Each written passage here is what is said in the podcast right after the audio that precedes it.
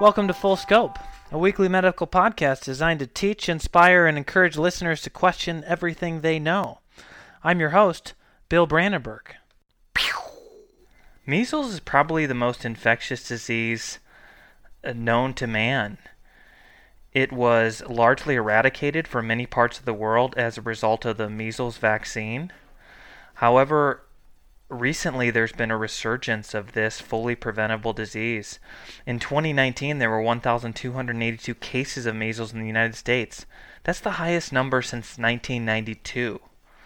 Worldwide in 2019, there were 869,770 cases of measles. This is according to a BMJ paper.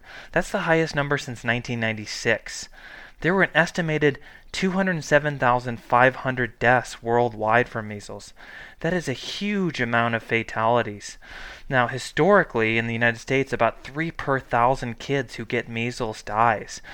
In more developing nations, where things like malnutrition and lack of medical care are a bigger issue, rates can be as high as 10%, and the morbidity that comes along with this disease in the form of potentially invading the brain, deafness, blindness, seizures, the secondary infections it causes are tremendous.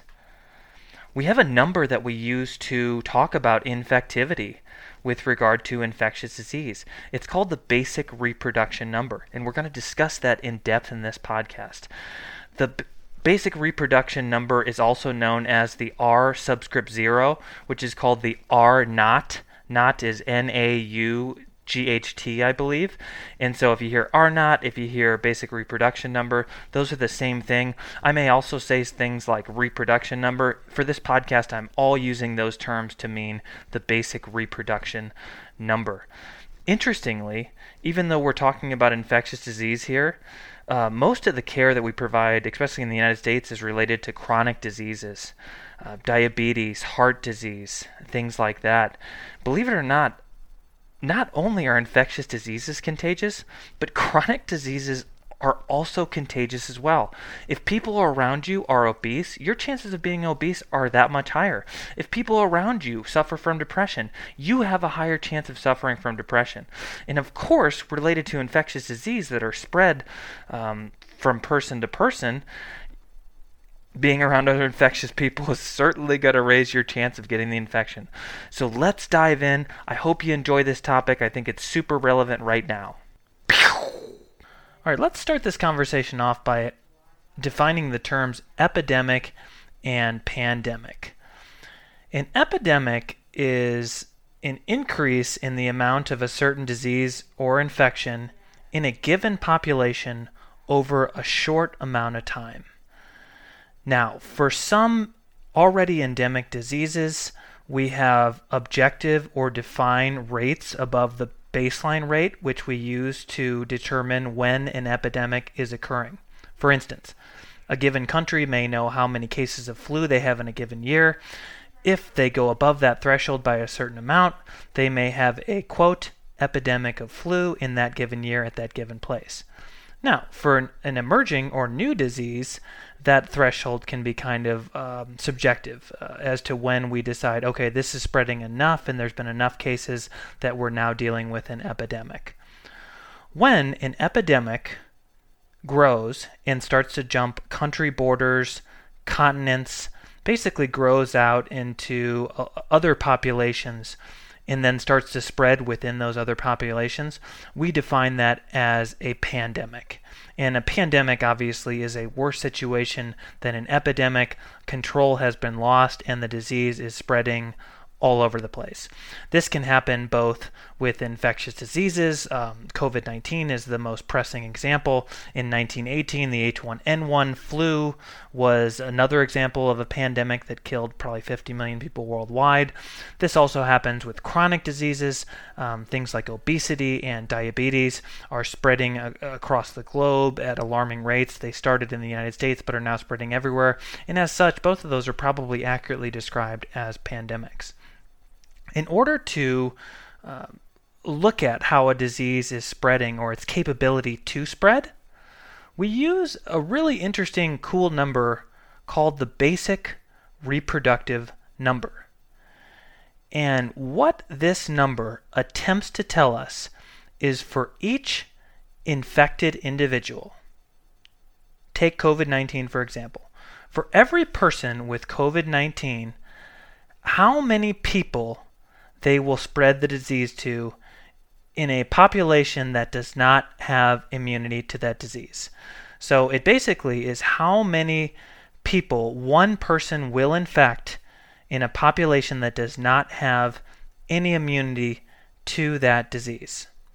And so the first thing that should become obvious to you is that giving an entire population a vaccine against a given disease or infection will not change the basic reproduction number, because you have taken people in that population and now made them immune to the disease, and so it can't be spread to them.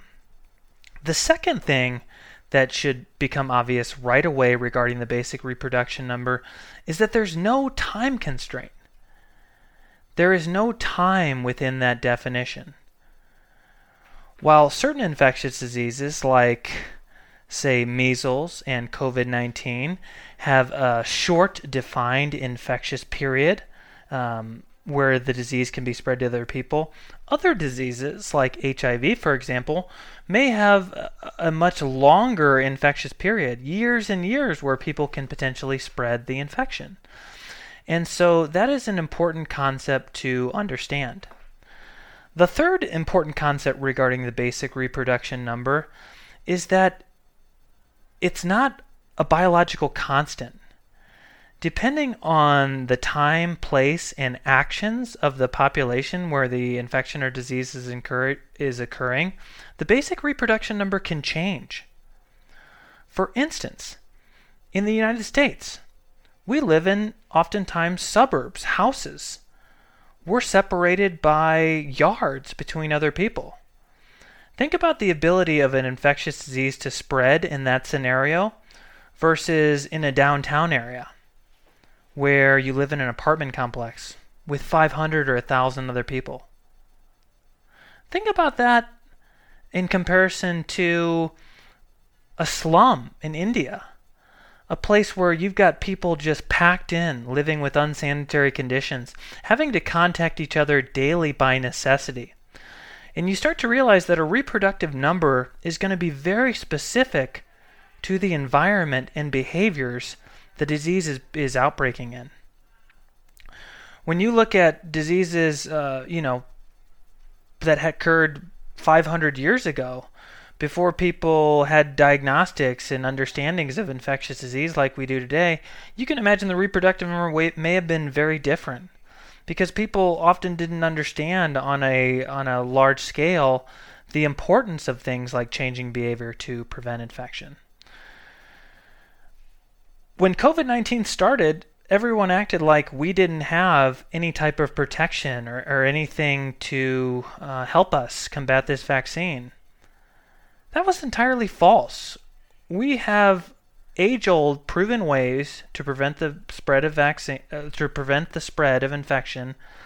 that have been around for centuries, that have worked for centuries, that have kept thousands, millions, even billions of people alive for centuries, and that's isolation. Staying away from other people can prevent the spread of infectious diseases. This is why you heard things like stay 6 feet away from other people. Wash your hands frequently. Try not to touch public surfaces. If you are going out in public and around other people, wear a mask. We know this is a respiratory disease spread by respiratory droplets. If you can catch those respiratory droplets before they leave your mouth or enter someone else's, that can prevent the spread of infection. By using all of these techniques, we can essentially lower the reproductive number. That is very powerful. And it's hard for me right now to not look at other countries, China for instance, who effectively put aggressive measures like this in place and eradicated the disease within their population. The fact that my home state of Idaho has had more COVID-19 cases and deaths than the entire country of China, where the pandemic started, is concerning to me. Now, granted, and as an aside, I was all for aggressive measures early on. A year in, I'm getting burned out. Humans only live for 70 to 80 years.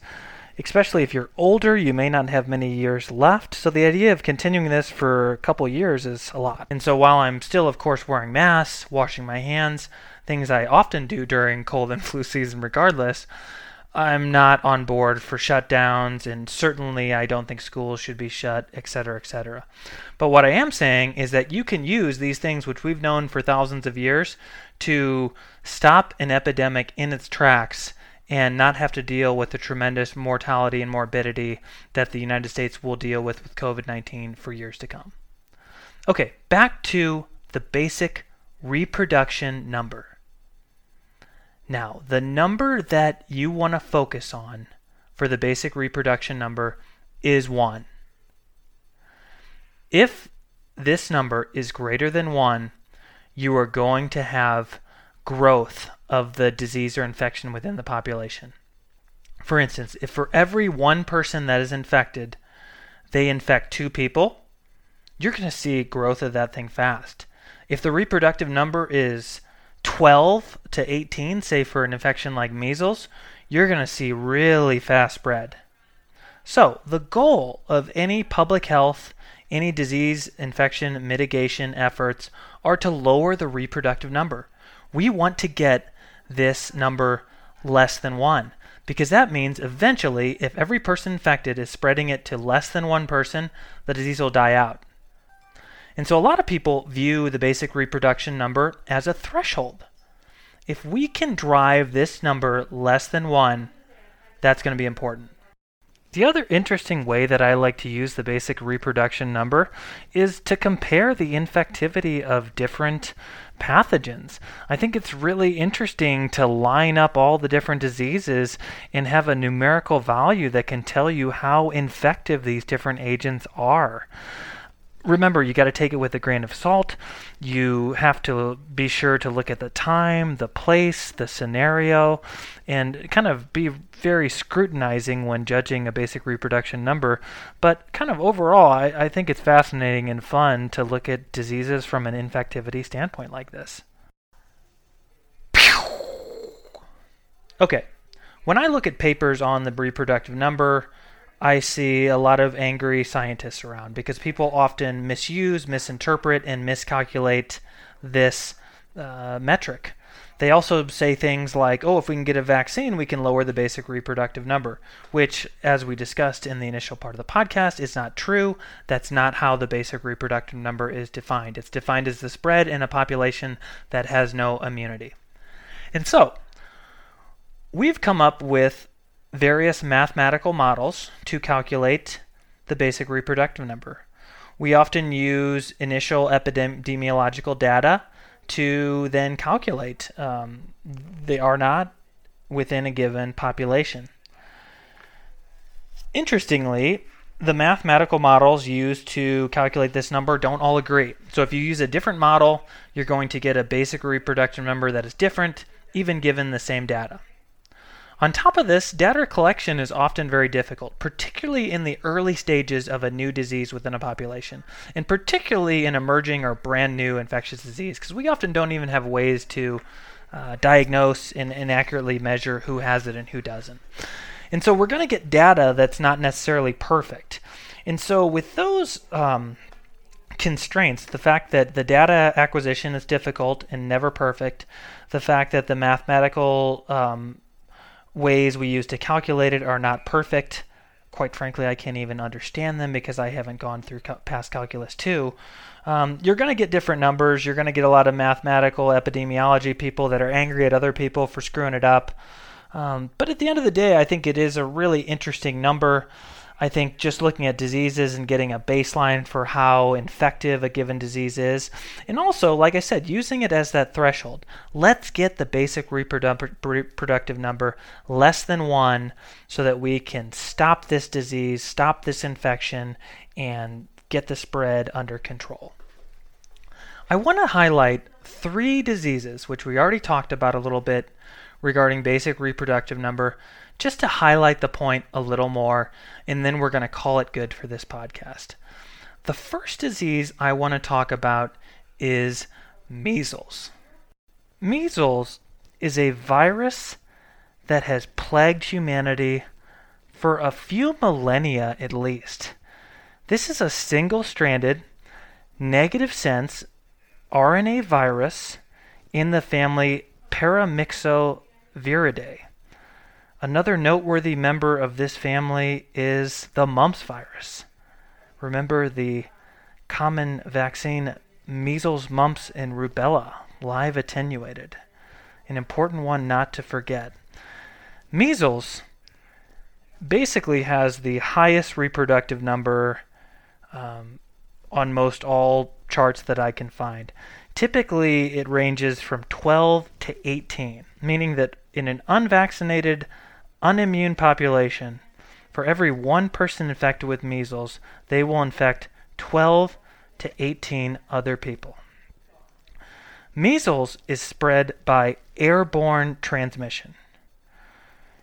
That means that when people breathe, they produce small aerosolized droplets, or sorry, I shouldn't say droplets, that makes it confusing. Small aerosolized particles that then float in the air. They are aerosolized. They float around people. And so anyone within even the space around an infected person is going to be at high risk for getting the infection. When we deal with infections spread by aerosolizations, another common one is tuberculosis. We have to be really cautious in the hospital because these things spread really easily. And so typically we use engineering controls, a negative pressure room, where we're actually sucking air out of the room and then out of the hospital so that it's not flowing out into the halls or whatnot. On top of that, we use frequent hand washing and basic infection control methods, the things that have been game changers since we discovered them years and years ago. Staying clean, washing hands, etc., etc. And then finally, we use aerosol contact precautions. We use an N95 mask. That's a mask that's going to filter out 95% of particles at 3 microns. We use, along with that, gowns and gloves as well. And so that's kind of our highest precaution is aerosol precautions. Remember early in the COVID-19 pandemic, there was a lot of debate between whether or not COVID was droplet or aerosols.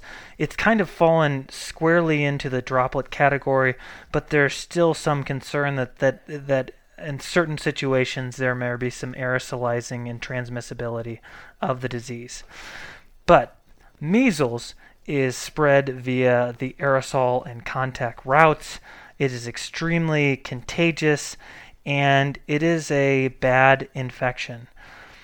Basically, about 2 to 3 per 1,000 kids infected in the United States prior to large vaccination campaigns would die. You can imagine that if measles returned on a population level, thousands and thousands of children in the United States would die. Globally, this virus killed millions and is now on the resurgence. When you look at measles, it becomes obvious why it spreads so well. It's not just because of the aerosolization. It's also because of how the disease occurs. Basically, measles starts with a set of symptoms that are not the rash. You get typically a high fever. Let's just go over a case, actually. So a 4-year-old patient comes in. His mom says that he had about 3 days of very high fevers to 105 degrees Fahrenheit, along with a cough, a runny nose, and conjunctivitis. Approximately 3 or 4 days into the illness, the child then developed a severe red maculopapular rash, which started on the child's face and then progressed down to the kid's feet. And over approximately 7 or 8 days, that rash finally faded out. the kid is doing okay now, but they're still very tired, and the mom notes that they just aren't thinking as clear and don't have the energy they did before. That is the classic presentation of measles. Now remember, 3 out of 1,000 of those kids that came in with that would be dead. In developing countries where things like malnourishment can be a big problem, up to 10% or 100 out of 1,000 kids could be dead as a result of the measles virus. A small percentage also would have measles, which would invade their brain, which could cause things like blindness, deafness, seizures, and other problems. So this can be a very bad deal. Now, measles is infectious, usually starting 4 days before the rash, and then continuing for about 5 days after. And so what you have is a situation where people don't know they have measles. They might just think that they have another infection like the flu or something. And so it's just a lot of opportunity, a long time span to spread. And anybody in the house is going to have a 90+% chance of getting infected. Anyone that's around them in public within that 6 feet distance is going to have a high chance of getting infected. So you can see between the aerosolization, the infectivity both before and after the rash, you get a perfect recipe for something that can spread fast and quick. The next virus I want to talk about is the human immunodeficiency virus, HIV. HIV is actually two viruses, HIV 1 and 2, and is believed to have come from non-human primates, particularly chimpanzees in Western Africa. This infection took the world by storm in the 1980s. People were showing up essentially with terrible infections and a non-functioning immune system because of its spread via sexual body fluids and blood. It's well categorized as a sexually transmitted disease, although there are other modes of transmission. It has a very strong transmission rate when somebody is the recipient of anal sex. The anal or the rectum has just got a great environment for these virus particles to get into the human body. It initially spread quite a bit in the men who sleep with men population, and as a result caused devastating problems within that community. There was a lot of persecution and shaming and other just inappropriate things that went on during that time period that were probably very tough on that community. But eventually we learned that it's not just men who sleep with men. It can spread to all different types of people via different routes, including from mother to baby. In spite of its rocky beginnings, HIV has become one of the most amazing success stories in medicine, because in a very small amount of time we came up with drugs that can essentially make it so the virus is undetectable in the body and people can live normal, happy lifespans. HIV is a single-stranded positive sense RNA virus in the family Retroviridae. When we first discovered how it worked, it essentially blew our small, primitive scientific minds. The RNA in the HIV virus gets converted into DNA via a reverse transcriptase enzyme. So basically, normally DNA turns into RNA, which then turns into proteins. That's kind of the central dogma of how a lot of our cell, or all of our human cells, but how most cells work in the natural world. When this was discovered, it basically went against that central dogma, because HIV was turning RNA into DNA. It was then putting the DNA into our own genome, laying dormant for a certain amount of time, and then resurfacing aggressively as AIDS or acquired immunodeficiency, and it was killing people. And this would typically take years, with average numbers being reported at around 9-10 years or so. Unlike measles, HIV is spread through contact with body fluids, usually sexual body fluids, but also possible to be spread with infected blood. And so you can see right away that an infectious event is going to be much rarer. You're not going to get HIV by kissing someone, touching somebody, sleeping in the same bed with someone, living in the same house with someone. It's going to be something that's going to be passed with intimate sexual relations or blood exposure, maybe by sharing needles or something else like that. The difference is time. People have years to spread the HIV virus. With measles, they had about an 8-day window where they were very infectious and going to spread it anywhere. With HIV, this could be for years and years. And so you see, the basic reproduction number is not tied to time. It is tied to the virus or the bacteria or whatever other infectious agent you are studying. As stated earlier, HIV is one of the great success stories in medicine. Over the course of a few decades, we went from not knowing what the virus even was or what the cause of the disease, acquired immunodeficiency even was, to having an entire suite of different medications used to combat HIV.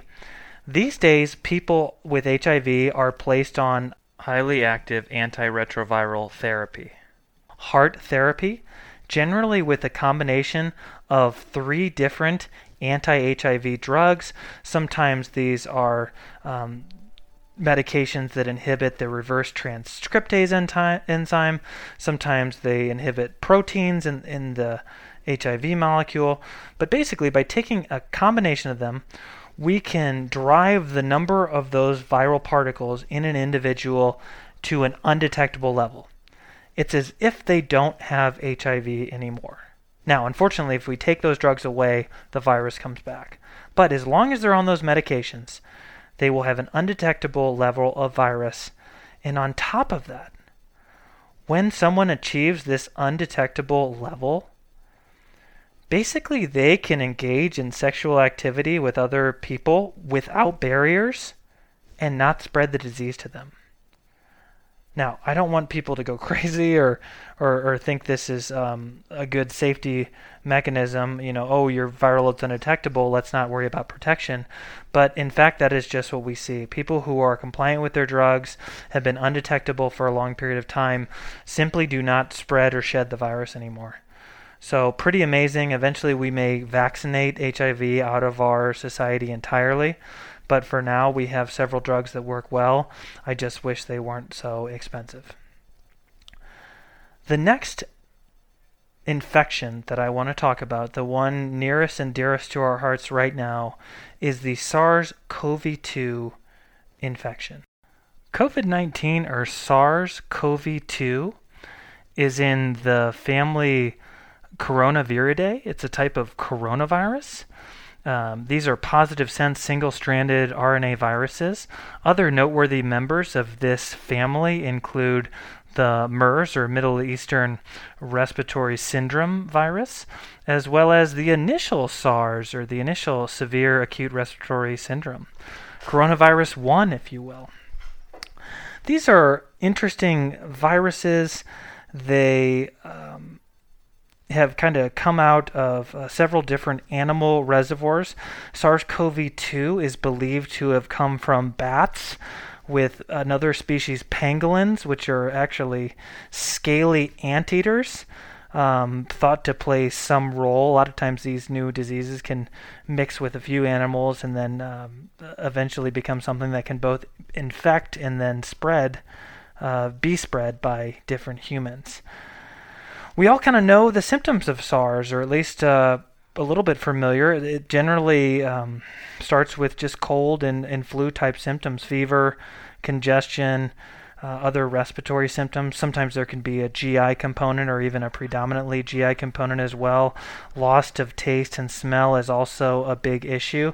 And then, of course, fevers. As the disease progresses, typically after a week to 10 days, some people can develop severe acute respiratory syndrome. And that is the SARS part of the COVID-19.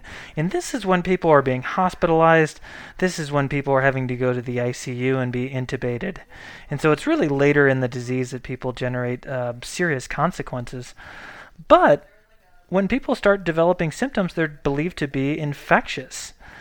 And that infection is thought to be spread by contact and droplet precautions. Droplet is somewhat similar to aerosol spread, But droplets tend to be larger particles, generally bigger than 5 microns. But those number cutoffs are kind of vague and maybe not the best way to think about it. But larger particles that tend to come out of the mouth and nose and then fall to the ground. And so generally just a basic surgical mask is enough to do droplet precautions. And that's why for SARS-CoV-2 in the hospital, we're wearing surgical masks and things like that. Initially, we were wearing N95s because we were worried about the potential for airborne transmission as well. That first week of the infection before things get bad can often be a fairly mild illness. People might have minimal symptoms, a little bit of a cold, a little bit of stuffy nose, things that would never keep people away from work normally. Aside from droplet, as stated, the infection can also be spread via contact precautions, so touching surfaces that have recently been touched by an infected person, directly touching their body, kissing them, hugging them, things like that. The basic reproductive number for SARS-CoV-2 has been estimated at different amounts, with numbers generally ranging between 2 and 6. But either way, anything, as we said, above 1 is going to be an infection that's going to be growing and potentially could then cause an epidemic and later a pandemic. So those are 3 different examples of infections. They're all spread in different ways. Measles is an aerosolized viral spread, so it basically floats in air around infected people. SARS-CoV-2 is droplets, so basically when they breathe out or sing or touch things, those particles are going to be spewing out of their mouth, but then are going to fall fairly quickly to the ground. And so we're going to use things like surgical masks, gloves, distancing, etc., hand washing. And then finally, HIV, which is spread via contact with infected bodily fluids, either sexual or blood. And so that's kind of a type of contact precaution, but not your standard contact as per se for SARS-CoV-2 or for Clostridium difficile, or any of the things that are, say, fecal-oral route that you could touch and then eat some food and then it would get into your GI tract and infect you, having come out of somebody else's bottom at some recent point.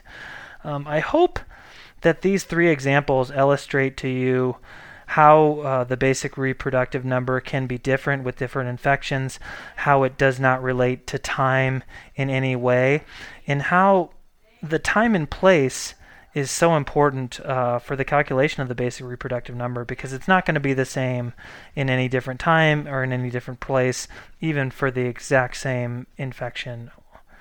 So anyway, that's the basic reproductive number.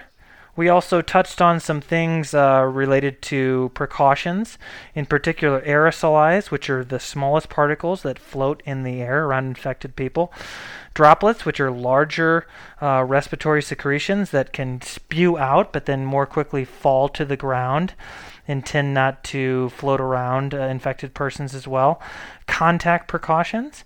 And then even another step down is contact precautions for infected bodily fluids and stuff like that.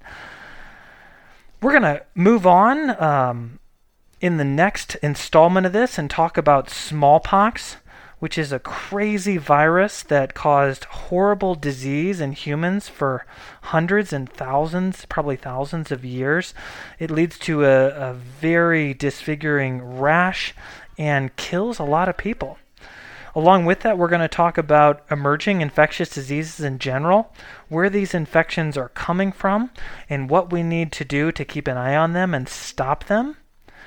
After that, we're going to get into the vaccines that are currently in use and kind of with broad strokes, looking at the different types.